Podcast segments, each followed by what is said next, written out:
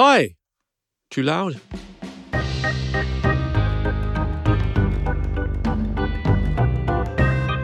Hi, Louis Theroux here. How are you doing? Welcome to my Spotify podcast called The Louis Theroux Podcast.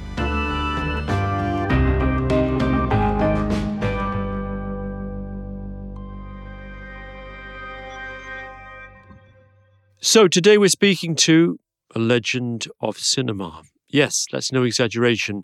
His name is Baz Luhrmann, and um, well, he's a big name, so it's a privilege to have him on. He's an Australian film director, producer, writer, and auteur, known for his maximalist, over the top style. He is the most commercially successful Australian director in history. Sit with that. Best known for his so called Red Curtain trilogy, which we discuss in the interview, which includes his debut film, Strictly Ballroom, 1992, his iconic adaptation of Shakespeare's Romeo and Juliet, starring a young Leonardo DiCaprio in the titular role, and his remarkable all singing, all dancing 2001 spectacle, Moulin Rouge. It was while working on Strictly Ballroom that he met his lifelong creative partner and wife, Catherine Martin, or CM.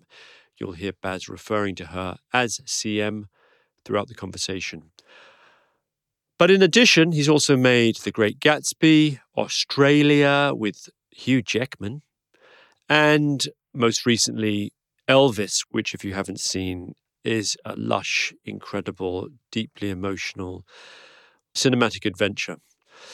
In case you don't know, Moulin Rouge follows an English poet, Christian, played by Ewan McGregor, who falls in love with the star of the Moulin Rouge, cabaret artist and courtesan Satine, played by Nicole Kidman. Nicole Kidman also stars in Baz's historical epic Australia, which he has reinvented as a six part series for Disney Plus. Reinvented or basically recut in lockdown, he just got all the rushes, of which there were like hours and hours. And he decided to recut it as a series, feeling maybe that would do justice to the material in a more complete way. It came out in November of last year, 2023. So that really was the peg for the interview. That and he had some familiarity with my programs and was kind enough to say that he enjoyed some of them.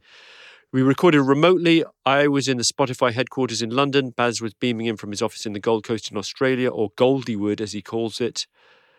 He arrives on my screen appearing behind a green tile turning his camera off and then appearing suddenly. He's had a bit of work done. I don't think he'd mind me saying that. So I compliment him on his appearance. And um, I think he looks about 10 years younger than me at this point, which, given that he's about at least 10 years older than me, seems slightly unfair. But there we are. Warnings strong language and adult themes. Oh, and I have a very croaky voice. I think I might have had COVID. I tested, it said negative. I don't believe it because it stuck around for about four weeks. Plus, it was 8 a.m. I'd come in early because of the time difference, but I promise it sort of gets better through the episode. Uh, I sound like a cross between Henry Kissinger and a rusty hinge. Not funny? All of that and much, much more coming up.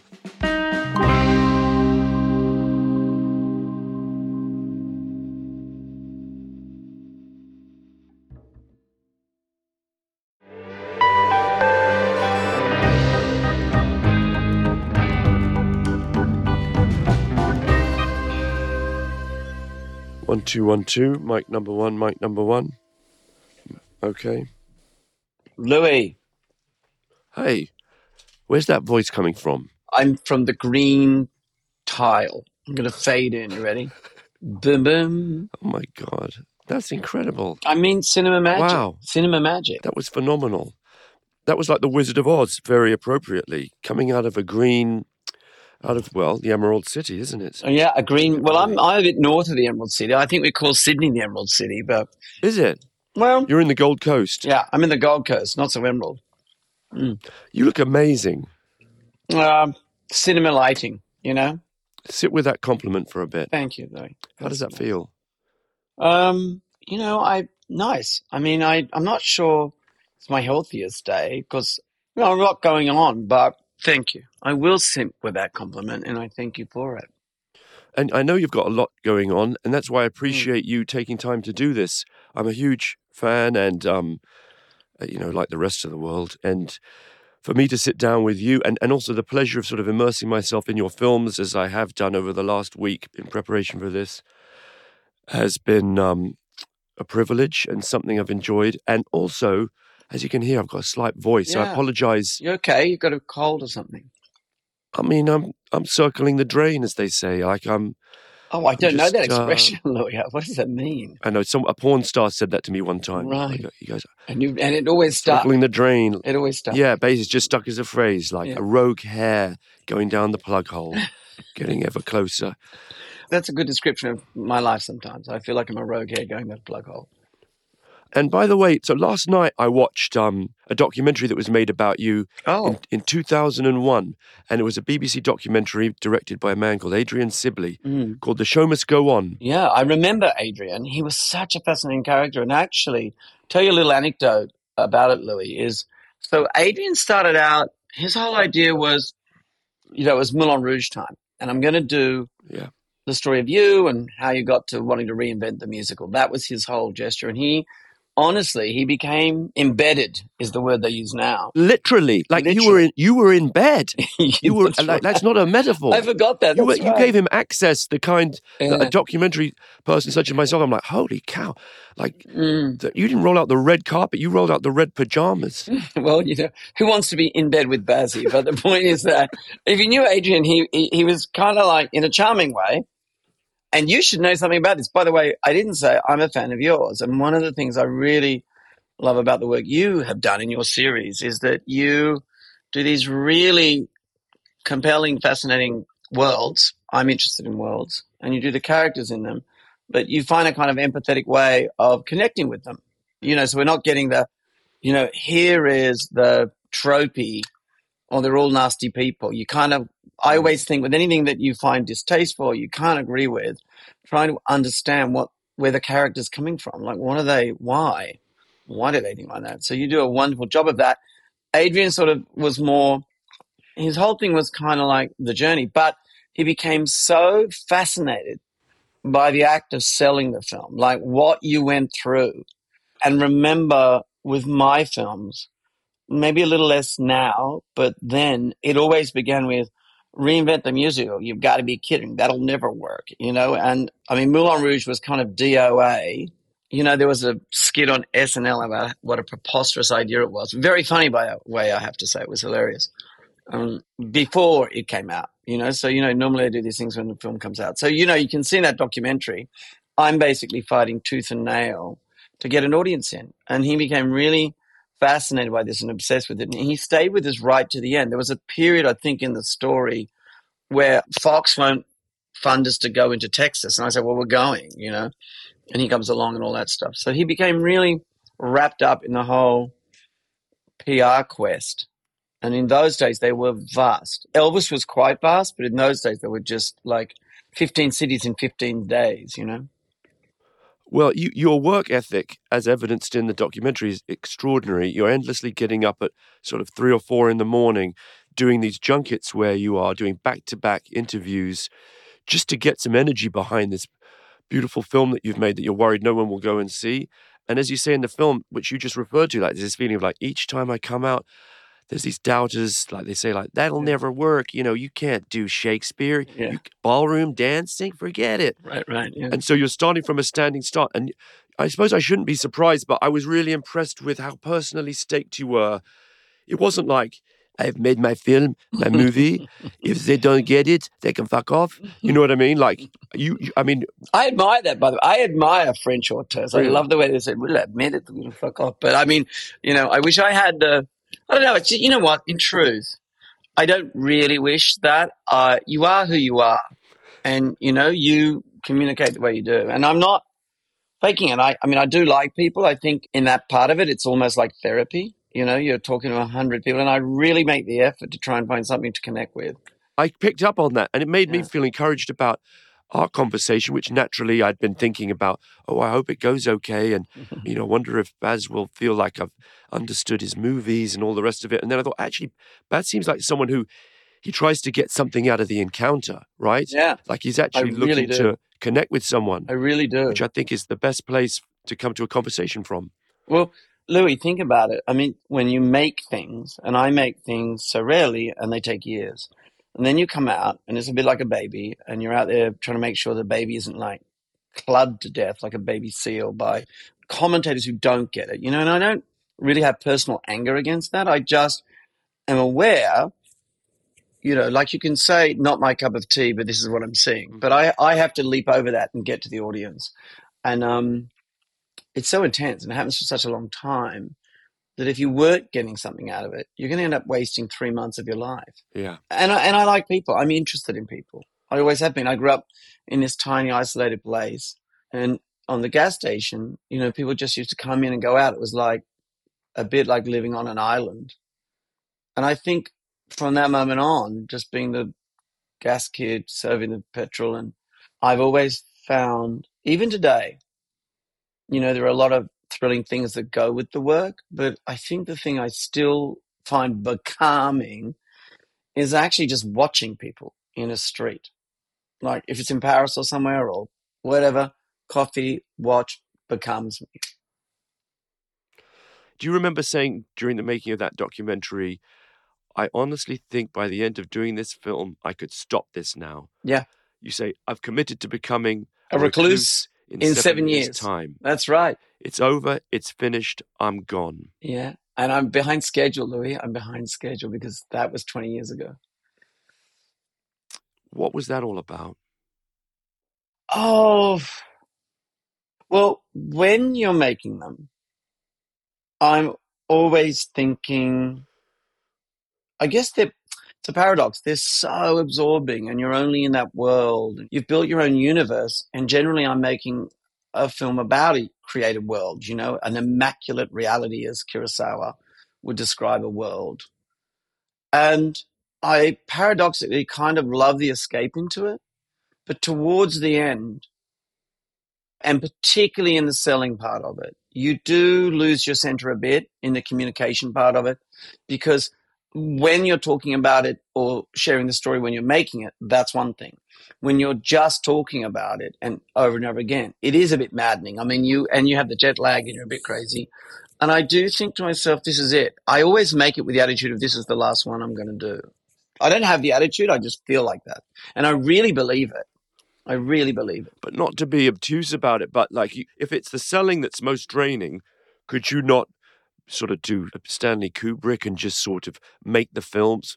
By the way, your your level of investment in every aspect of filmmaking is reminiscent of Kubrick a bit, and also Mm. the demands that it makes on your time being such that you're not as productive as like some guy like Mm. Steven Soderbergh or whatever who's Yeah. kind of putting a movie out a year, right? But I just wondered whether you could just make the films and then say pat him on the bum and send him out into the world. Yeah. Well, by the way, I think I might have said it, but at some point on the Elvis tour, the phrase was coined the Stanley Kubrick of confetti. That's who I am. I love that. Um, yeah, I think I might have said it, but um, but but actually, Louis, to answer your question, I think the works which have their language and their subjects are always unlikely subjects to be successful. Like even Elvis, there was a lot of prediction by those that predict that it would fail and no one would see it because, you know, Elvis was a dead, pop culturally dead as a subject. Young people weren't interested and so on and so forth. And this doesn't really worry me because I see that as my job is to decode these subjects that are maybe seen as cheesy or not that interesting or not that present in popular culture and to make them to sort of flip them over, shake the rust off them and make them live again. That's a lot of my drive. So once I've done it though, I don't think I can leave the normal mechanisms to getting it out there and getting through the always divided critical response. I mean, there always there's no middle ground. There's always very extreme one way, very extreme the other. You know. So I've always felt that responsibility of doing that. I truly believe it's not over, as they like to say, probably a, an inappropriate catchphrase now, but it, let's say it's not over till the soprano sings, right? Okay, I love it. It's not over till it's over. Like one thing I do is when I, and you might have seen it in Sibley's documentary, I can't remember because 20 years old, but I mean, I do sort of road shows, you know, I do these kind of eventize them. And put the films out there and we'll put some of the music. There's always a lot of music in it. So I bring the music to the eventising and, and we're involved in the development of the campaigns, even like before I make the films. Cause I always thought coming from a cinema background and a theatre background, the first time you see a poster or a one sheet or hear a piece of music before you've gone to the film that compels you to go into the theater, to take that risk on a Friday or Saturday night or whenever you go, I always feel that's when the show actually starts because the beckoning, the symbol, the lodestone, these things that draw you towards it, it's the beginning of the experience. I'm always personally involved in that very early on. That's interesting. So it's not just about a movie, it's about a meta narrative around a movie that's a production in its own right that Yeah. gets people excited, gets their juices flowing. And I mean, you know what, Louis? It's an interesting thing you say that because I would have sort of denied it completely some years ago. Oh, no, no, no. Only because I think my self consciousness about the way I go about telling stories and way about building these worlds and, you know, can really undermine you. But I think what you're getting at is someone said mm, for the first time, they said on this tour I did before the Oscars, right? They said, oh, you were like a method director. And I sort of laughed it off. But I think if I'm really honest, part of the reason I do this is to completely escape into the world of the film and to make the world of the film. I build a creative world around me where I like to think my job is to keep fear out of that environment so that the actors and every artist involved and everyone involved can flourish and do their best at telling the story. And I see that as my responsibility. the other quote, I'm going to stop throwing quotes at you in a second, mind. but since we're on this, half of America want this film dead. half the critical forces in America want this film burnt because it confronts the current religion of cinema. I mean, I was a pretty intense. I mean, I say I'm a young thing. I was probably 40 then, but I was, you know, intense at 40, probably more intense at 20. But there's some truth in that. You, you know, for the general audience, I should sketch in the fact that you were promoting Moulin Rouge, an amazing kind of bonkers, over the top Mhm. cinematic spectacle that's a musical, and which, as we're reminded in the documentary, there'd been no successful musical in cinemas Yeah. since Grease in Yeah. 19 like 76 or 77. Yeah. And in fact, there'd been a high profile flop when James L. Brooks had released a movie called I'll Do Anything, Oh, yeah. where it tested so badly. They had Prince's music, they Yeah. took all the songs out of it, and then released it as a musical with no music. hmm Yeah. So you're coming into this environment where it's like, you know, someone's just tried to fly to the moon with homemade wings and failed, and you're like, okay, I, but I think I can do it. Do you know what I mean? that sounds like a great idea. The moon, no wings. yeah, yeah. I, he just wasn't flapping hard enough. exactly. So in that sense, yeah. But why did that mean? I mean, if you expand beyond that, though, it was confronting the religion of cinema, not just that you can't do musicals. It was something obviously bigger than that, right? Yeah, I think I mean the religion of cinema at that time. I mean, people I really trusted, people who who know something about musicals, who were big in LA, were going like, "Ah, I don't think you can make them work again. They were just a construct of that period. And it wasn't that I was arrogant. I just from the get go went, no. If you look at the archaeological dig on musicals, they fit their language, their cinematic language to the period they're in. So if you go back to the 30s, Fred and Ginger are in Venice in Top Hat, and it's a gloss floor and some drapes, and the orchestra just kicks up and they sing.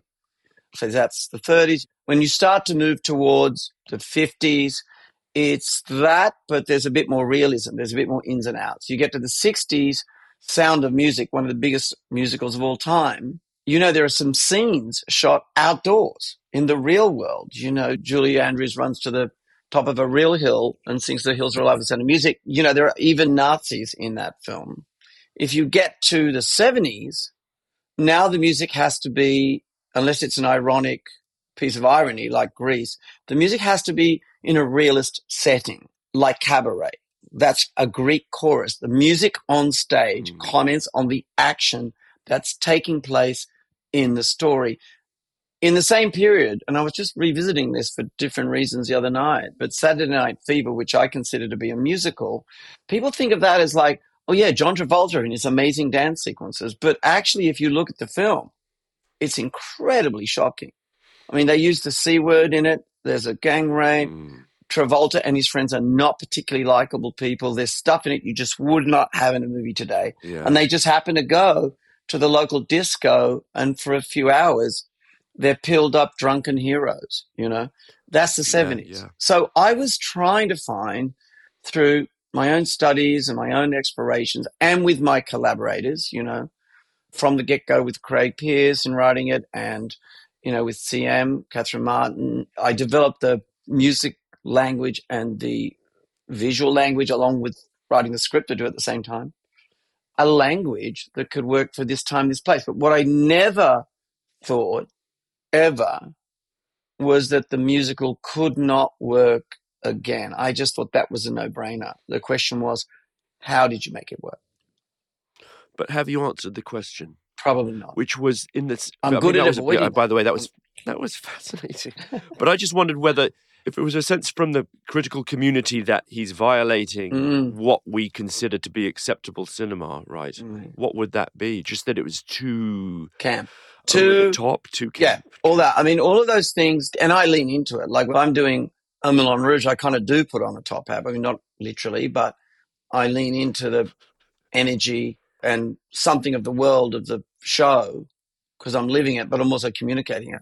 It was a bit like with Elvis, I got a bit more sparkly shirts on, you know. But the thing is that back then, actually, Louis, you're reminding me of something. Check this out. This might explain it to you. Do you know that there was such a division when Moulin Rouge came out?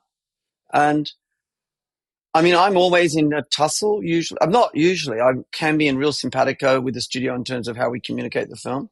But I got into a bit of a tussle with the then head of the studio or the person, and I think you'll find the trailer to Moulin Rouge has no singing in it. And the other thing was there can be no hats and no beards, which is pretty hard in the you know turn of the century musical in the 1890s. Everyone had a hat and a beard. Are you serious? They said you can't have hats and beards in the what? In the In the trailer? tra- yeah, yeah, yeah. No hats, no beards, no singing.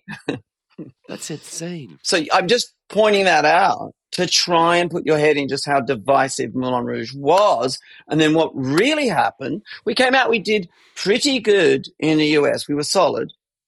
But then we drive towards Oscar and we really get heavily nominated. And that brings it back. So by the time in those days it, it came out on Blu-ray, it really blew up. Like we did great internationally. And the soundtrack was, I mean, you know, we put that track together. Jimmy Iovine was the head of the label then, and he was like, oh, you know, about this guy, Baz Luhrmann, he's got to do this musical. And, you know, I love Jimmy. And Jimmy said, I'm throwing the dice and said, I'm spending real money with the vision he's got for the music. And we put together those four young artists. I mean, Christina Aguilera was known. No one had really heard of Pink, you know, Mýa and Lil' Kim. And that record played all summer, and that drove the movie. I do remember that. That was Lady Marmalade, hmm uh, which became the sound of the summer, didn't it? It really did. And, and it's still played Yeah. to this day. And you know, I got to work with some of my icons. I mean, Elton John led the charge before we were filming, giving us permission to do things with music no one had ever done before. Like this whole conceit, the preposterous conceit that Christian, The Ewan McGregor, yeah, the protagonist, yeah. who has a genius for writing poetry, right? Who sings all the numbers himself, but when he opens his mouth, out come popular songs, and we all go, "Oh, that song! Isn't it funny?" Now, the films are constructed to be a bit silly in the beginning, and that is a disarming device. Whether you like it or not, I'm trying to be silly and fast, so you're sort of trying to catch up, and you're disorientated a little bit, so that when the contract signing moment comes, which is in Moulin Rouge, I think it's when they dance across the sky, and he says, "You know." you're going to be bad for business. And she falls in love with him. You're either 100% into that movie or you're not. You're going to buy in or you're not. And they all have this, what I call contract signing moment for the audience. Um, we've referred to this, but you know, each film is distinctive. You know, your first film, which I saw at the time, I watched it again yesterday, is uh, Strictly Ballroom, Yeah. which was a quirky. I hate that word quirky, but it's quirky. a beautiful film about ballroom dancing in an area of Australia and sort of camp and very funny. And then you came back to a few years later with Romeo and Juliet, a Shakespeare kind of reversioning. and then Moulin Rouge, and then we've you know in no particular order Gatsby and Australia and Elvis, and Mm-hmm. but each one feels like something different while being infused with a unique sensibility that's all yours. But I just wonder if you had to identify what gets you excited about a project. Yeah. You know, what is it that makes you think this is worth spending five years on? Mm. Well, Louis, you've got me at a very interesting moment because I'm going through what I call my process. And I've always got ideas and shows and pieces somewhat developed or treated or scribbled away in a drawer. I mean, that's a bit of a metaphor, but and then I look for two parts. One is I kind of go on this these journeys of washing off, if you like, or disconnecting from the world and the work that I do to try and reconnect with what the audience is and what's going on in the world. In the old days, I would have made a joke about it and pretended it didn't really happen, but it actually really needs to happen. Unless I'm actually on my own for a while, having to get my own train ticket, finding myself in a little bit of trouble where I'm going, like, uh. then I go through a process of going, okay, well, what underlying story, what kind of story do I need to tell that's going to be useful to me? And then I usually start to build a world to set it in, or like in in the case of Romeo and Juliet, I just always thought, well, having studied Shakespeare, loved Shakespeare, if Shakespeare was making a movie, how would he do that? What would he go about doing? And I was just trying to translate Shakespearean mechanics and devices into a cinematic form. Strictly Ballroom slightly different in that I did it, devised it with a group of other students as a very short play while I was at the drama school at NIDA. Believe it or not, when we did that, it was about the Cold War. That's how long ago it was, more than 30 years ago. Actually, we took it to Czechoslovakia before Glasnost. It was before the Soviet Union had dissolved, and we had all these kind of Brechtian moments in it. And actually, we won the competition, but at some point, Bulgaria and all these satellite countries ran on stage and said, you know, bravo, strictly ballroom, bravo, Bulgaria, because they could sort of read the metaphor in it that it was about throwing off oppression. And, when you say Brechtian, just to pick your. Oh my God, what's that? is that you, Louis? Is that me? A test of the fire alarm system will now be conducted. Oh my God. Louis, this is... you're so theatrical, Louis. This concludes the Send test. help. Thank you for your Jeez. attention. How about that? And then the screen melted, the microphone plopped off, there was smoke, and that was the last I saw of it. L- Tributes to the documentary maker Louis Theroux being led by Baz Luhrmann, the last man to speak to him as he perished in a fire at the Spotify headquarters. Thank you for having me here today. It's a very special moment. I mean, if the world's going to end, what better way to do it than to be speaking Go to out a with some drama. genius auteur, filmmaker? Well, When you said Brechtian moments, Yeah. see, I haven't missed a beat. I've been listening, even No. though I with the fire raging. I, the flames were licking the door. I know. Yeah. With the fire raging, I was going to pick you up on the phrase Brechtian moments. yeah. What does that mean? Right. What it meant was that during the play, I was in it actually. Yeah, And we would stop in the middle of the play, which was about overcoming oppression, yeah. you know, and about creative oppression. There's an all powerful president. He's saying there's only one way to cha cha cha. And, you know, there's a talented guy and he has to step outside the world and he meets the ultimate outsider and together they find their own form of dance and they call they have a sort of dance revolution. Right. But in the play, we used to stop in the middle of the play and I had these, this is so crazy. I used to have tapes in it, audio tapes, and they were of like, um, Ronald Reagan and uh, Margaret Thatcher and Reagan would go December five, you know, and, and then we'd suddenly stop and go, "Fuck the Federation!" Like we actually would turn to the audience and go, "Fuck the Federation!" and you know, everyone would applaud, like, "Oh, I get it. How meta!" You know, You've stepped outside Right. the world within the world, and you're making a, a Brechtian comment. You know, it's a sort of Brechtian device. Um, we took that out of the movie, but you know, I mean, that was super helpful, but I'm just wondering whether I don't know if that's really answered the question, which is so you've got sort of desk drawer of ideas, concepts. You go out in the world, you get back in touch with just da- daily life. Are we kind of talking about the daily struggles, the grit of day to day reality? How do you know that an idea is really worth committing to? Yeah. Well, okay. I hear you. Stay on the point, Baz. You see? Uh, I try to do that with my don't have to. movies. I try to do that with my movies. I struggle. Um, Well, I'm not. I'm not trying to get back into daily life. Look, when you do what I do, and when you're in the place I am in my journey, you know, when you're making a movie, you don't open a door. You know, it's not that you're lazy. It's just that there's so many people around you that do everything, and you're just Yeah. committed to helping tell the story, get the shots, get the actors to be within. You know, help them, help everyone, and to sort of drive the process on every level. You know, they are round the clock experiences. You lose touch with some of the most basic things that you need to do. You just do because they take so long to make. And so getting out there and going, okay, I'm going to take a backpack and a credit card and I'm going to turn up the airport and buy the next ticket and deal with wherever I go. I've actually done that, you know, because, you know, I'm not that visually recognizable. My name is, I'm not getting a free ride on everything, you know, so I have to work stuff out myself. So I sort of get back to that. Also, I'm left alone with my thoughts and my feelings and I have music and stuff like that. And like, for example, after Moulin Rouge, I went on the Trans Siberian Express out of Beijing, and it wasn't the fancy one, it was this tin box. And I'm going through Manchuria, Mongolia, not Ulaanbaatar, which is kind of touristy, but there was nobody on that train. And the first few days, was like, what was I thinking? And there was like this, you know, rattling air conditioner, and this babushka goes, you know, well, you use rubber hose, go have shower down there, you know? I'm like, this is not what I was looking for. And I thought, hang on, I can, I got this. I got it. I'm stuck. So I fixed the air conditioner.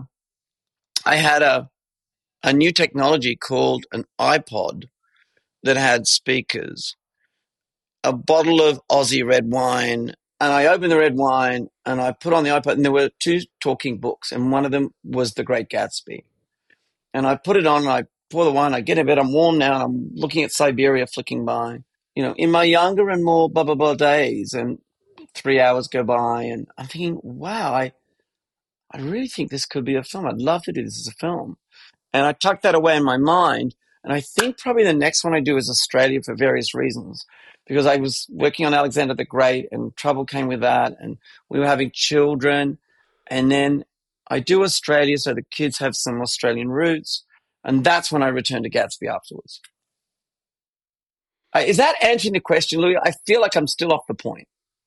Uh, you didn't really answer it, but I find it interesting that you struggle to answer it. I think you're so inside your process that it's almost instinctive with you, you know, in terms of what the material is that you connect with. I mean, what I notice about your films is that perhaps the most successful ones are almost about filmmaking in a funny way, or at least they're about. There's, I'm going to get in trouble. I'm on thin ice with this, but Yeah. I see certain overlaps in terms of how you approach the stories, but also the grammar of them and how Yeah. you seem to have the most fun when you're dealing with multiple layers Yes. of reality. Yes. Where this Elvis is on stage, but he's also in his hotel room struggling, but he's also as a young man discovering music for the first time. Yes. And so he's performing himself, he's discovering himself, and you're able to intercut these different experiences of reality, but also these different representations of reality. And it's Yeah. sort of in Strictly Ballroom as well. And it's sort of in Gatsby as well, Mm-hmm. where you have so much fun with the performances. And and I think you said earlier about talking about connecting with worlds. There's this evocation of very lush worlds hmm where um, you allow you to operate in different idioms at the same time, whether it's sort of flappers dancing to Jay Z's music Yeah. on top of. Anyway, I, I don't know if any of that kind of resonates with Well, you. no, no, Louis, it completely makes sense. I mean, to me, it's, I wouldn't say prosaic, but it's absolutely, I guess, what I'm going for. Because, first of all, you take Romeo and Juliet. I'm quite often, not that I expect everyone to get it, but I'm quoting different periods of movies in it. So there's always pop cultural quotations to help decode for the widest possible audience something that might be considered boring to them or not interesting the one selfish job I do is choose something that I think is going to be useful to me. And then that's the last selfish thing I do. After that, it's only about how will this connect with the audience? How can I make sure I don't exclude anyone from the journey to the best of my ability? You're going to exclude someone. And all of that layering, you're absolutely right. That's the right word. And I make the movies without question so that they can be seen more than once. And if you look at most of them, in fact, all of them, you pretty much know how they're going to end when they begin. It isn't that we hide the ending. It isn't that I aren't flipping or playing with melodrama. um, taking all sorts of old mechanisms and old storytellings and old tropes, and I like to sort of flip them and layer with them.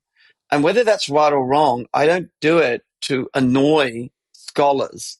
I do it because I think that's a way of taking something that may not immediately seem exciting and exciting an audience with it and engaging an audience with it. And also, all of them have a, a larger point to them, whether you can intellectually grasp that or you just feel it. And I see that as my job. I hope that makes sense, Luke. That made perfect sense. But I now have to ask, what do you think the larger point is? Sure. Is that something that you formulated to yourself, or, or is that Yeah. across the films, or in each individual film? Oh, each individual film has a larger point to it. Go on. We'll pick one. Well, which right. one? What's the larger point of El- Elvis?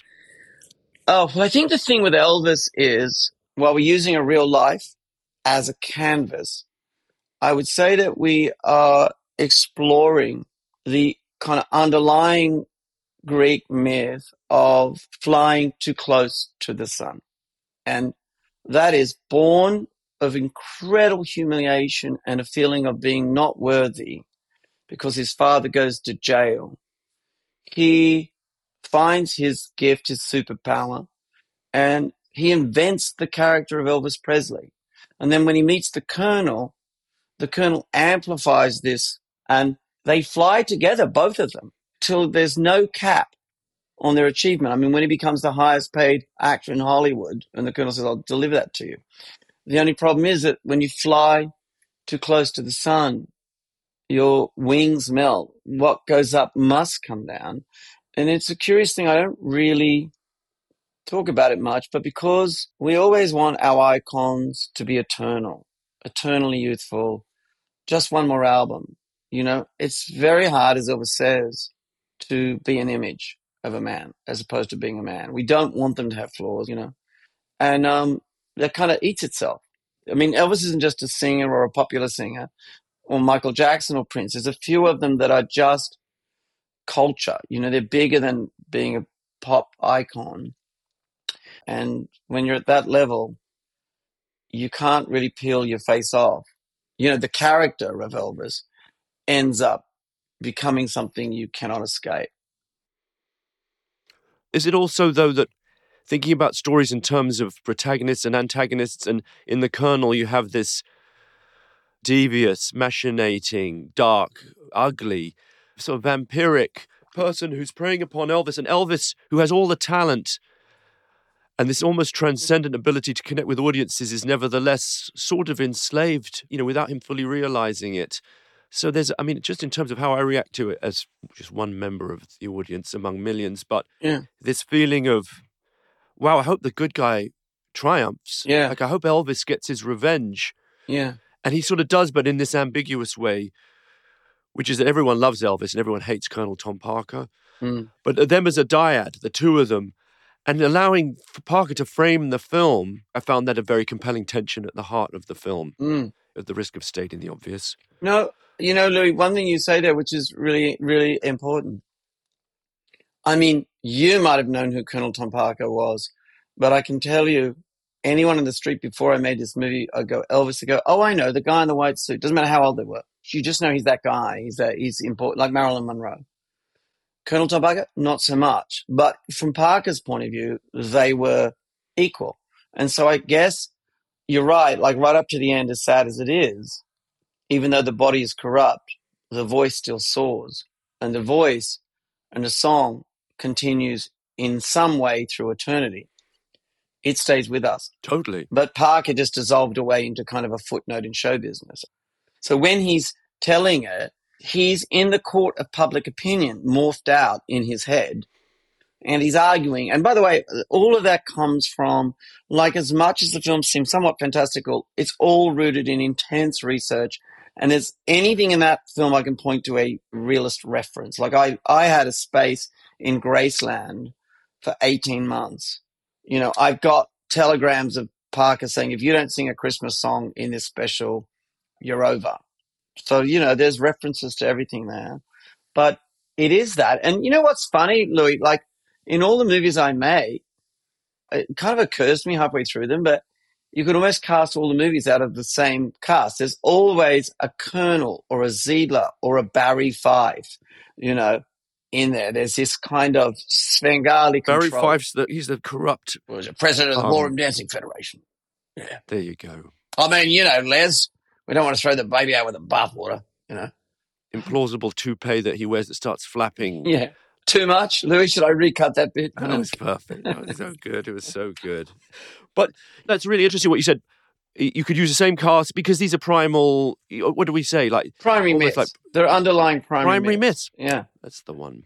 Sometimes I myth splice underneath. Like I'll take, like in Strictly Ballroom, it's really the hero's journey. So it's kind of the triumph of overcoming oppression. It's spliced with the ugly duckling, which is obviously a Hans Christian Andersen fairy tale. But people misunderstand that underlying story because it's not about going, oh, I take off my glasses and I become a swan. It's about self revelation. Who are you really? You know, but a lot of the pieces uh, recently have been very Orphean. They're sort of Orphean journeys. You know, Oh wow. the idea of a gifted going into an underworld. The king of the underworld would be your Zidler, would be your colonel. Is Zidler? Zidler is is the Jim Broadbent Yeah. character Yeah. who doesn't seem malevolent in the way that Curl Tom. The thing about Zidler is he goes, oh, we're, we're creatures of the underworld. We can't afford to love. And I think that, like he is, he doesn't seem malevolent, but in the end, what he really cares about is the Moulin Rouge, you know, Right. not about love. There was no room for love in here, Lovey, you know?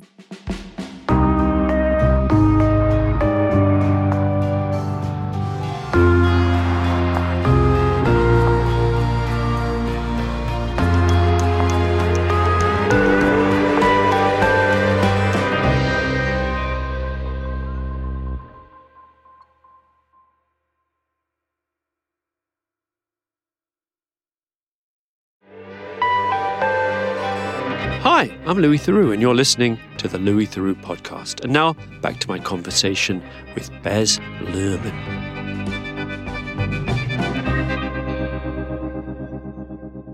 Let's talk about you growing up. Mm. You mentioned a gas station in this remote area, not too far from Sydney, I guess. Was it that general? Uh, it, yeah, it was many hours, but it was, Was it? oh yeah, it was a lot. uh, It would have taken all day and maybe a part of a night to get to Sydney by car. Gee, so you were out in the boondocks. Yeah, in the middle of yeah, yeah. Oh, it's a very tiny country town of about seven houses, and it was absolutely minuscule. But at a certain point, my parents were very industrious, and dad was like always, he built a restaurant, and my mum had a dress shop. It was kind of bonkers. I mean, it was like, in a way, a sort of caravanserai, which is, you know, where the camels would stop in the Sahara, and there'd be all sorts of different things. And at some stage, I was selling tropical fish. I had my own shop and I was about 10. My older brother, he was selling, you know, horticulture, flowers and things. And my younger brother sold birds. And I mean, we did crazy stuff. Like now I think of it, five in the morning, we'd get up with dad and we'd, you know, get the gas station going and then we'd go water skiing. And, you know, there'd be like commando training and ballroom dancing.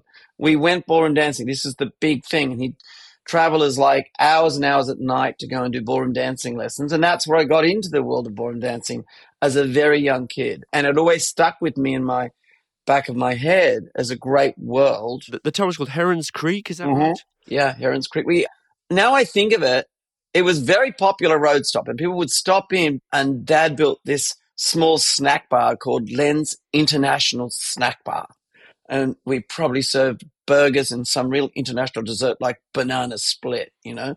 And there was a supermarket, and, you know, and it it was kind of a little bit fantastical. So I sort of imagine this idea of world building may just have naturally been in me anyway. It was probably what I knew. Build your own world. Were you watching a lot of cinema? Were you listening? What Mm. was your cultural diet? Yeah, yeah, a lot, a lot. Well, mum was into the theatre. She used to go into the next biggest town and do the theatre. But dad was so about us not missing out on education. But we also, for a short time, ran the local cinema. So we had two things. We had dad taught me how to, he was a photographer. He met my mother through photography. So I had a straight eight Bolex and he taught me how to use a box brownie and I printed and started making movies when I was extremely young. I mean, I was just like 11 or something. And dad knew how to thread a projector from the Vietnam War, so we ran the cinema, and I'd be sitting there in the bio box like Cinema Paradiso, you know, Heron's Creek style, um, watching movies like Lawrence of Arabia and Hello Dolly, and these things leave an imprint on you, you know. Were those particularly revelatory? Like when you identify moments, I mean, it's always dangerous in hindsight saying, Yeah. When I saw Citizen Kane, you know, scales fell from my eyes. But what were the things you kept going back to or that you felt like, this is mine? You know, this is my special thing that speaks to me? Well, when I saw Citizen Kane, scales fell from my eyes. Um, Oh, Jesus. well, I'm sorry, Louis. you know, you shouldn't have put it in my mind. That was one of them. But Yeah. I'll tell, can I tell you something that's a bit of an anomaly? So we had black and white television. It was such cheap. It was one channel, maybe two, ABC, like the BBC, and one other channel. Very, very cheap movie packages were given to this channel in the 70s, and they were considered films that nobody wanted. And they were, in fact, great films of the 50s. They would be films like The Red Shoes or Citizen Kane. And these films, which we now revere, or musicals, old musicals. So I saw a lot of it on television. And then when I went to the cinema, like, I mean, there'd be things like Frogs, the horror movie, or a biker film, Chrome and Hot Leather. Yeah, you're probably not remember those classics. But like Hello Dolly or Sound and Music. Um, every Sunday we had an Elvis musical. Um, Really? yeah, and I think, look, I'm so not about self analysis. I'm going to do that in a film one day because there was so much more that happened in that small town. But I will tell you, years later, when I was exploring Alexander the Great, and to sit with Steven Spielberg, named not named up, but you know, good friend, and really has uh, all those directors of that era, from Francis to Steven to Marty Marty Scorsese, incredibly supportive of. We were then the new generation, so supportive. So Steven projected his restored 70 mil print that he did with David Lean. You know what I mean? So think like a film you love and sing it like that, like the romance of the movies. Do you see yourself as being part of a peer group? Are there peers of yours that you think, oh, he's in a different lane, she's in a different lane, but I like it? Yeah, I mean, interestingly enough, when I did Strictly Ballroom, we made the movie. We had one exhibitor, one cinema, and the guy who saw it, he was the first person to see a rough cut. Left before it finished. He said, "That is the worst movie I've ever seen," and we were just, of course, devastated. It was like straight to video. And I went with CM and a guy called Bill Marron, who was in our team, and we went up the coast. I'm cutting off my hair. And I'll tell this quickly, Louis, because I'm getting to the grander point. And um, I'm in a caravan park up the coast, and this woman comes and goes, Yes, there's a man on the phone from France. And I go to pick up the phone, I got a bucket over my head because the night before a guy had been killed by a coconut that had fallen out of a tree. So I didn't want to get, you know, death by coconut. And on the phone, this guy goes, Hello, my name is Monsieur Pierre Rissient. I'm from the Cannes Film Festival, and uh, I want to put you in Un Certain Regard. And, you know, I said, Hey, I don't need to think about it. I'm there. We go to Cannes. I was on a panel the next day with first time directors. And I'm pretty sure on that panel, I know that was Quentin and I. Tarantino. Yeah. Yeah. I know it was M. Night Shyamalan, I'm pretty sure. Robert Rodriguez. And I was talking to Quentin about it not that long ago. And I was saying, like, we kind of do the same thing, but he does, he uses violence in a kind of expressionistic way, and I do it with kind of musical numbers and confetti. And, you know, that group all kind of had their own language, but they did use some heightened language and they did tend to lean into irony. And they were high concept. They tended to make high concept movies. And the new generation, you know, I was talking to the wonderful Daniels who made Everything Everywhere All at Once, you know, and they were saying like, oh, when we were setting out to do this, we were going like, where are those really high concept uh, uh, movies from the early 2000s? And when people say the early 2000s, I'm a bit like, what are you talking about? That was yesterday, you know? Yeah, But for them, that was a long time ago. So yeah, I do have peers. right. Was music important to you growing up? Yes, obsessed. And dad had a reel to reel tape recorder that he brought back from Vietnam War. And it had everything on it from like the Beatles to Tijuana Brass to classical music to opera. But then very early on, we were collecting vinyl records. I had a radio station, Louis. This is how ludicrous I was. I mean, what a preposterous child, you know. I set up the radio station at the gas station and I had two records. One of them was One is the Loneliest Number by John Farnham. And um, I used to sort of like talk on the radio going, it's radio M O B I L. And in a minute, we'll go over to the sports desk. And that was probably my younger brother reading from a newspaper about how the local football team lost that week. But yeah, I, I'm music, crazy about it. I'm just thinking that um, obviously you're famous for your soundtracks, for your Yeah. attention to detail, Mm. for loving music, for having made your own music, and you know, shout out to the Sunscreen song, which was Thank an you. international sensation. But generationally, I feel as though, well, you would have been coming up, and things like punk would have been in the ether, or Yeah. or you know, the, the new wave and Yeah. or disco. Or I'm, I'm I'm not getting exact. I mean, I think you're about eight or nine years older than than me, but you're also in a fairly remote area of Australia, so I'm not sure how much of getting 75. through Oh, oh, oh, look, 75 through to 77. And think I went on to make the Get Down, which was the crossover in 77 between the birth of hip hop. Disco was king. It was the biggest year ever in recorded history. And Flash, who I worked with, really on that show, he was such a wealth of knowledge, just so great to be with. Grandmaster Flash, are we talking? Grandmaster Flash, who we worked with, and I loved loved being with Flash. Still love him. He's amazing. I mean, he invented DJing. He invented the sample. You know, I mean, uh, Herc had a lot to do with that, but he invented how to keep the beats going. But Flash said that the Cure, I think it was the Cure, they kind of thought like, "Hey, we're like you. We're sort of postmodern." And Flash was like, "What is that?" You know. So there was this amazing crossover. So that kind of music. But I'll tell you what was big. I never won anything in my life, and I won a cassette player. And they were a brand new invention. And in a raffle on a ballroom dancing trip, and it had one tape, and it was Elton John's Crocodile Rock. And I just played it over and over and over again. So Elton was always a big soundtrack in my life. But I'll tell you something, because as I grow up a little bit older, I go to high school, and we had to travel two hours by bus to a school that was actually on the surf in Port Macquarie. So you go from the middle of the country to now we're on the surf. And it was an experimental school run by the Catholic Church. So I did luck out in terms it was quite, you lent into creativity in that school a bit or surfing, right? I'm not a good surfer. In fact, I can't surf. So you can imagine where I went. And I remember one night we stayed in town and dad took us to this friend of ours and I went downstairs and playing out and these older kids were there. And I heard this sort of boom, boom, boom. And they were playing this music. I'm waiting in the wings. la, la, la. They said, Oh, it's, yeah, that's David Bowie, mate. David Bowie. And I looked at the cover and I was kind of a bit frightened.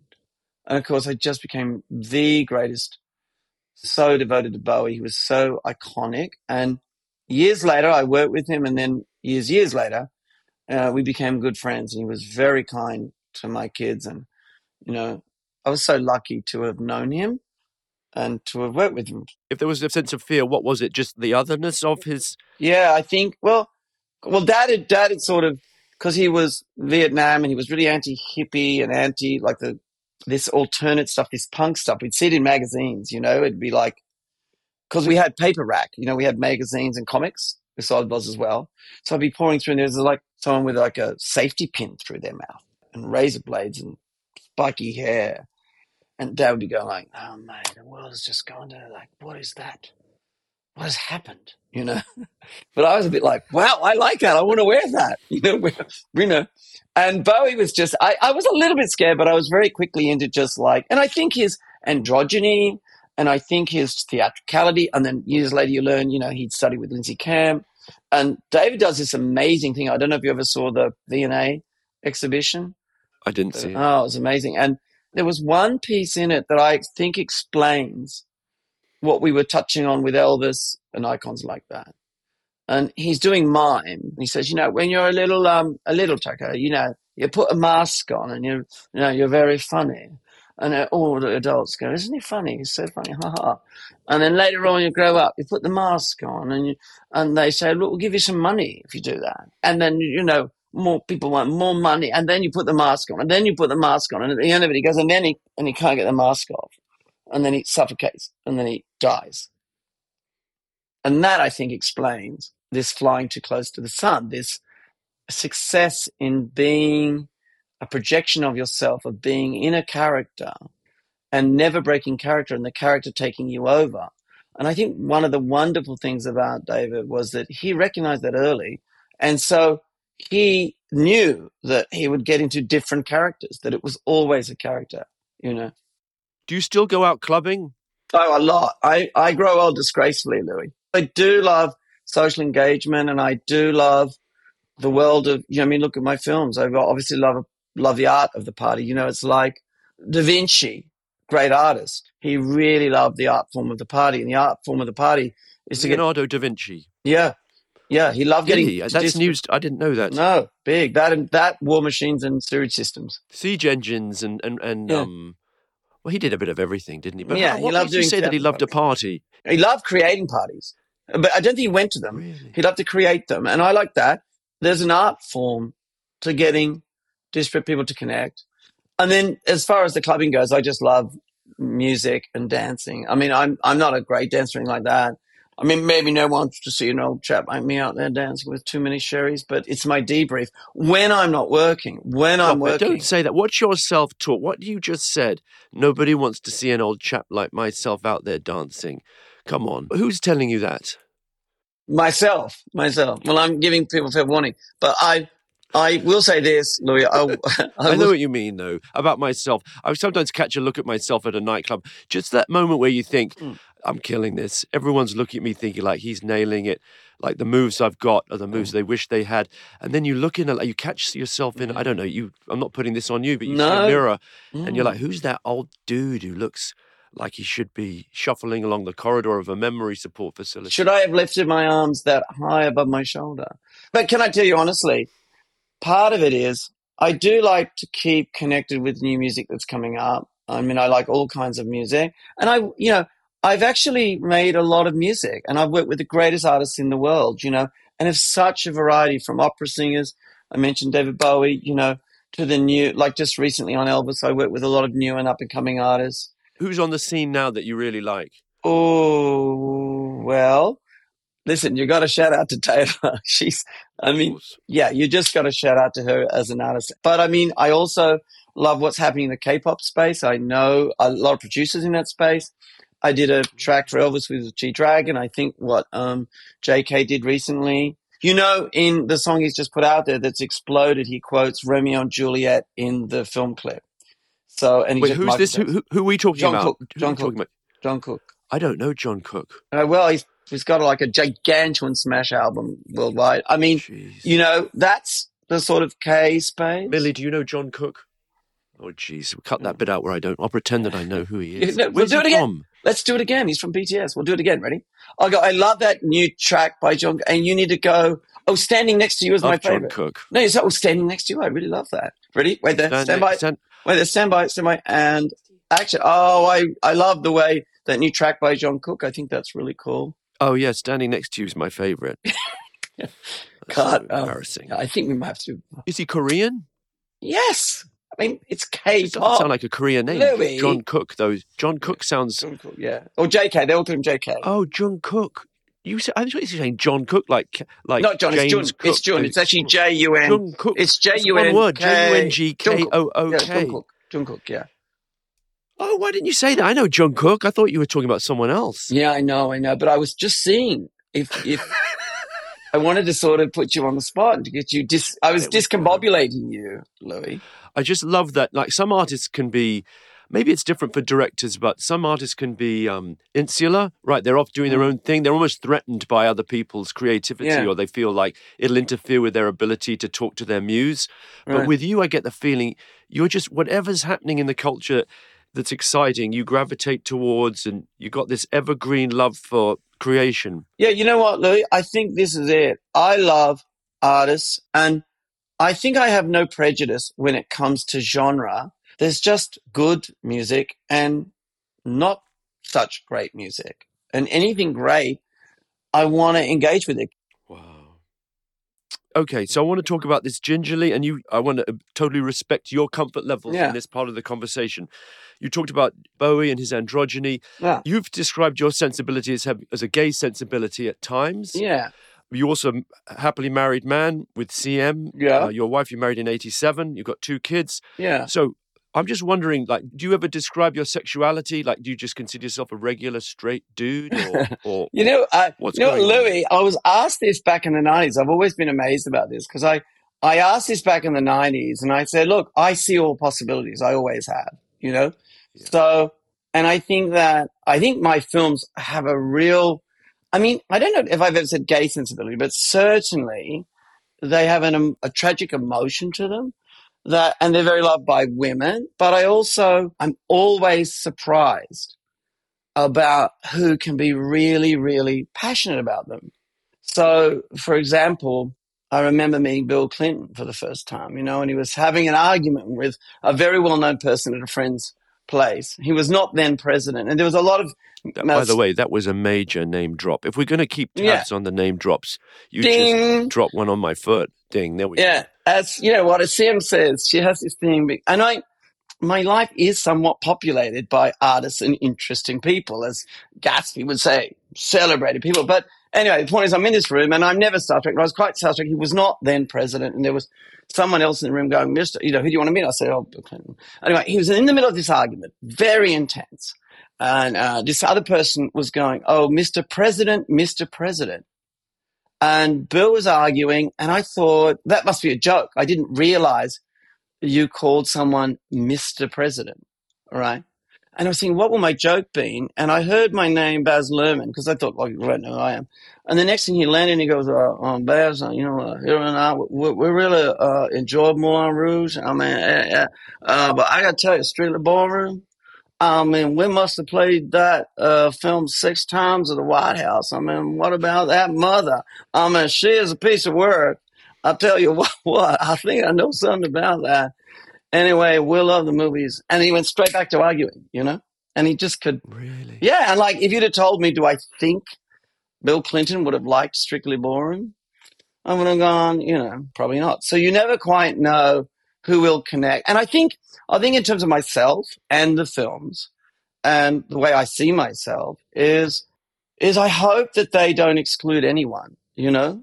I think the energy and the color and the movement and the camp sensibility that I utilize sometimes, I don't use it cynically.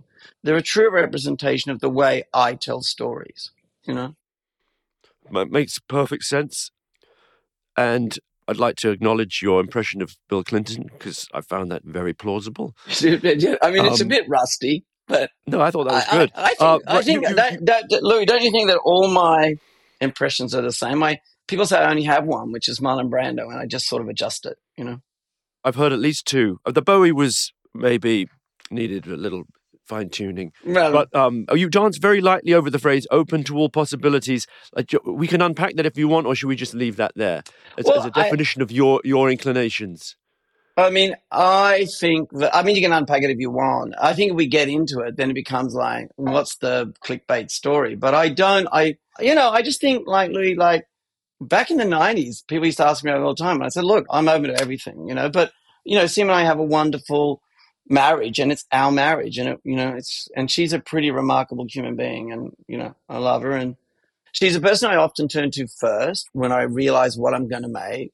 And she turns to me on all sorts of things. And she does, she's done all the heavy lifting with the kids who are now not kids anymore. Right. And, you know, I would never sit here and certainly talking to you, Louis. I mean, I might do it over a glass of wine, but not in front of a large consider that an audience. invitation, if you Yeah. don't mind. Well, I'm, I'm assuming you drink wine, Louis. now, if you really want to get the hot stuff out of me, right, open that bottle there.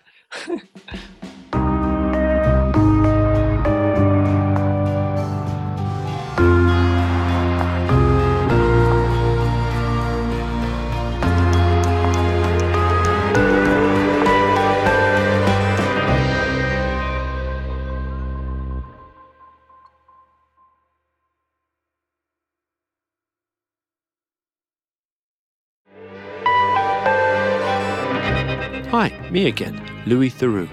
Just to remind you, you're listening to the Louis Theroux podcast. And now, back to my conversation with Baz Luhrmann.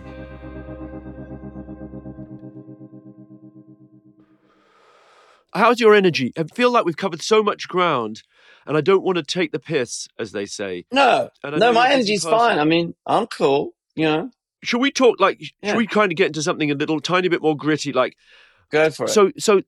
I suppose, given the times we live in, like increasingly racial questions, like representation of non-white people and Yeah. different races, is like a very present issue. And you've navigated that terrain, Yeah. Mm. not without attracting like the odd bit of criticism. Some comments were to do with Elvis, and I don't know about Australia so much, but this sort of centering of the, and I don't want, I'm not putting this, hanging this on Yeah. you. I'm just yeah. introducing it as a, the centering of the white narrative, if you like yeah, and the idea that in Elvis we've got Elvis at the heart of the story, and and BB King and Little Richard and other foundational black Yeah. artists sort of serving his story, right? Which I guess you know the film's called Elvis. Like, what are you expecting? But on the other hand. I guess the question, if I'm landing somewhere, is like, does it affect you? Do you think any of that criticism is valid? Is it annoying? What do you think Hmm. about all of Well, that? one thing, uh, I want to come to Faraway Downs after it, because Yeah. one thing, I mean, I am the ultimate outsider. Like, I grew up in such an isolated place, I can't really make major works about Heron's Creek all my life, you know? So I go into worlds, and whether that's the worlds of 19th century fin de siècle France, or it's the world of Elvis, where I lived, I had that space in Graceland for 18 months and absorbed myself in that world. But I mean, Little Richard, for example, is one of the most incredible stories, and his story must be told. But I am not probably the person to tell that story, you know. But but in terms of telling the journey of Elvis, I mean that story when you see Elvis and those little boys, and they go off to the juke joint, and then they go to the gospel tent. I took a year to find this guy, uh, a much older man, he told me that story verbatim. I eventually found him and I just put it in the movie. So my job is just to put the stories in there. But I mean, the story is about Elvis and, you know, his life is the canvas. I chose to do the tension between Elvis and Colonel Tom Parker, you know, the soul and the sell and tell that story. And, you know, I had to compress it into two and a half hours. You know what I mean? So there's not, I mean, there's all sorts of things that I leaned into and shot and I couldn't lean into it in one sitting. That brings us to Faraway Downs. Faraway Downs, indeed, this upcoming, um, Mm. or in fact, it'll be out probably by the time this comes out, reversioning of or, or supersizing of the of Australia and the storylines. Yeah. And when I made Australia, I shot it epically, but I had to do it into one sitting. And there was a lot of consternation and complexity about when I was finishing that and getting it out and all of that, you know? And when I went back in the pandemic, and I was like, oh, wow, Elvis is over. And I was in lockdown in this kind of white estate on a river in Queensland. I started to think, gee, what can I do? And I started to look at the footage. Now I have the record for shooting. I'm not necessarily proud of this, but we have the record for shooting the most amount of footage ever shot on a film, two and a half million feet. And then I started to go back in old drafts and realized that I had set out to take something like Gone with the Wind, uh, you know, a melodrama, and flip it over and tell it from an indigenous point of view, from this indigenous child's point of view. And what I really wanted to show, put light on, was this horrendous scar in the history of our country of forcibly taking mixed race children from their families and locking them up to there's a nasty way of saying it, but essentially reprogram them. And it was a massive destruction on First Nations culture. So I wanted to throw light on that. What I found was that by re looking at the storytelling, and I think, I mean, I know you've being fun about it. It's not really supersizing because I was able to re look at it as episodic storytelling. I mean, what was so good is I could lean into the story of Nulla, the young indigenous boy, and his telling of the story. And I was able to look at the music and engage this really thrilling, youthful First Nations pop music scene. And they wrote all this new music. They wrote all this new music. Now, what was really interesting is if you look at someone like Dickens, you know, he wrote episodically.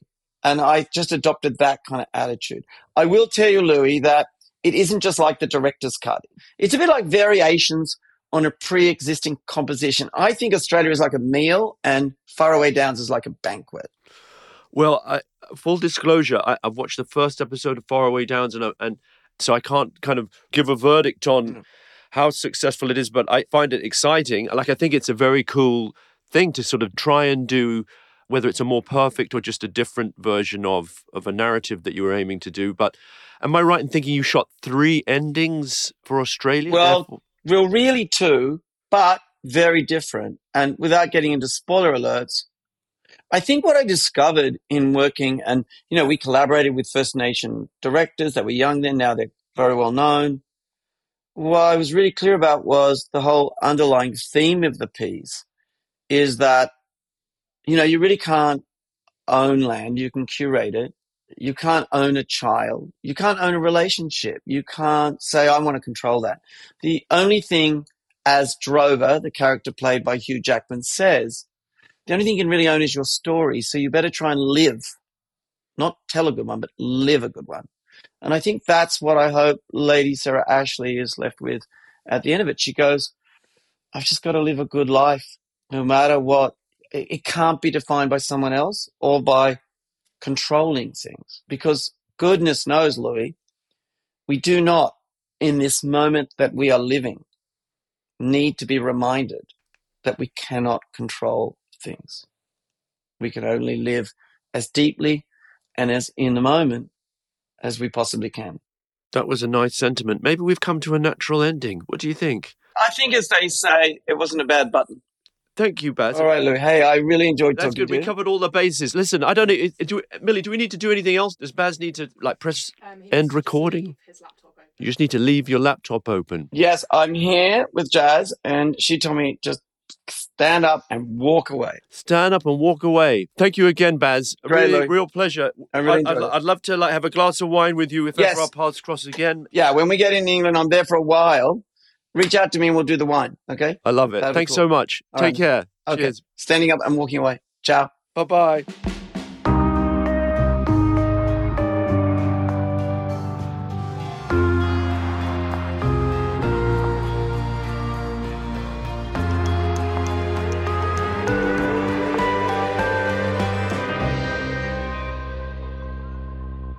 Okay, here I am, back again, Louis, on my own. I hope you enjoyed that chat. I really liked Baz. He's one of those guests you have and you think, oh, I think we could be friends. And, and then you catch yourself and think, that's not why I'm in this, Louis. Stay professional. But I would like to be friends and take him up on the glass of wine offer. He has a habit of going off on tangents, which I think is just his natural enthusiasm and maybe also functions intentionally or not as a kind of deflection technique. But, uh, you know, he's an enthusiast for life and art. And so he kind of canters away. And, and I suppose when you've been in the limelight that long and your and your emotional life is in various ways not completely straightforward like why would you want to put it all out there like i thought the point he made about not wanting to create a clickbait headline was very well taken right? Maybe that's advice i could live by. It was funny like listening back to the chat and, and hearing me trying to explain to baz like what was interesting about his work. And I don't know if he was being polite or whether he took that on board. But I am a fan. And in, in a way, obviously, I'm in the documentary genre, and his stuff couldn't be more different in some ways, especially the later work, which is just slick. And every uh, camera angle, every part of the production and the set design has been interrogated and has incredible set creative decisions behind it. And I just sort of turn up when I work on TV and just film stuff. But I really admire, you know, how holistic his vision is. Holistic in the sense, in the sense of sort of total control of everything, much like Kubrick. Although with Kubrick, it almost tipped into pathology, and he became obsessive, and it was paralyzing. His musical taste as well, and and, and his knowledge of K-pop. I mean, well, he knew one K-pop artist, which is one more than. Well, I've heard of. Oh shit. No, stop it. BTS. BTS, which is a K pop group. I always have to say BTS, not BTK, who is a serial killer, because it stood for Bind, Torture, Kill. BTS is a K pop artist group, pop group, and it stands for Bind, Torture, Sing. That's in bad taste. They tie you up and they sing to you, so you can't escape. Too much? He referred briefly to Alexander the Great and the troubles he had. it was around the time that uh, I think there were rival projects, and Oliver Stone was doing an Alexander the Great movie. And in fact, that came out as Alexander, starring Colin Farrell and Angelina Jolie. It's a r- terrible film if you've ever seen it. I mean, I speak as as a fan of Oliver Stone, but that is a big mess. So we'll never know what Baz would have done with it. Kind of intriguing to think about. Maybe enough time has elapsed and he can he can make that now. Uh, Alexander died at what 33 or 35. He was in his 30s and famously he cried. I think after he conquered India because there were no more worlds to conquer. I can well relate. I can also relate to the enthusiasm for Elvis. I grew up in the 70s, and my mum had a double album called, I think, Elvis's 40 Golden Greats. So all of those songs were well known to me. And, um, and what I didn't do, who was it once somebody once said, all the world's a stage, and every man must play his part. I can do more or less the whole of um, the spoken interlude of Are You Lonesome Tonight? And I can play I anyway, you know, no one cares. Um, afterwards, I was thinking, but sometimes I get asked um, if there was anyone dead who you wish you could have made a documentary about, right? A kind of when Louis met style documentary. And after the chat with Baz, I was like, well, Elvis, he would have been perfect. Can you imagine in those twilight years when he was kind of losing the plot, addicted to you know, prescription drugs, doing his show at Caesars, taking pills to go to sleep, taking pills to wake up. That ship has sailed, but it would have been an extraordinary thing to observe, and it's a sad story, but the talent was immense. Tell me now. I mean, you have to, if you'd heard that at the karaoke and you'd had a few drinks, that wouldn't sound as bad as it just did. That's probably plenty. Do you want to do the credits? Oh, credits. There's another page. Okay. Should I do credits in the Elvis voice?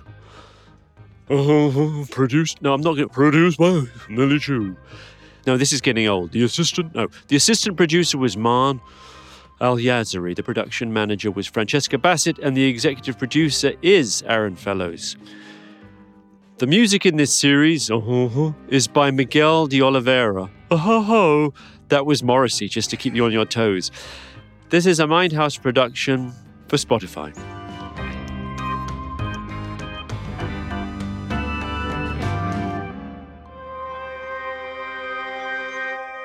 Elvis has left the building.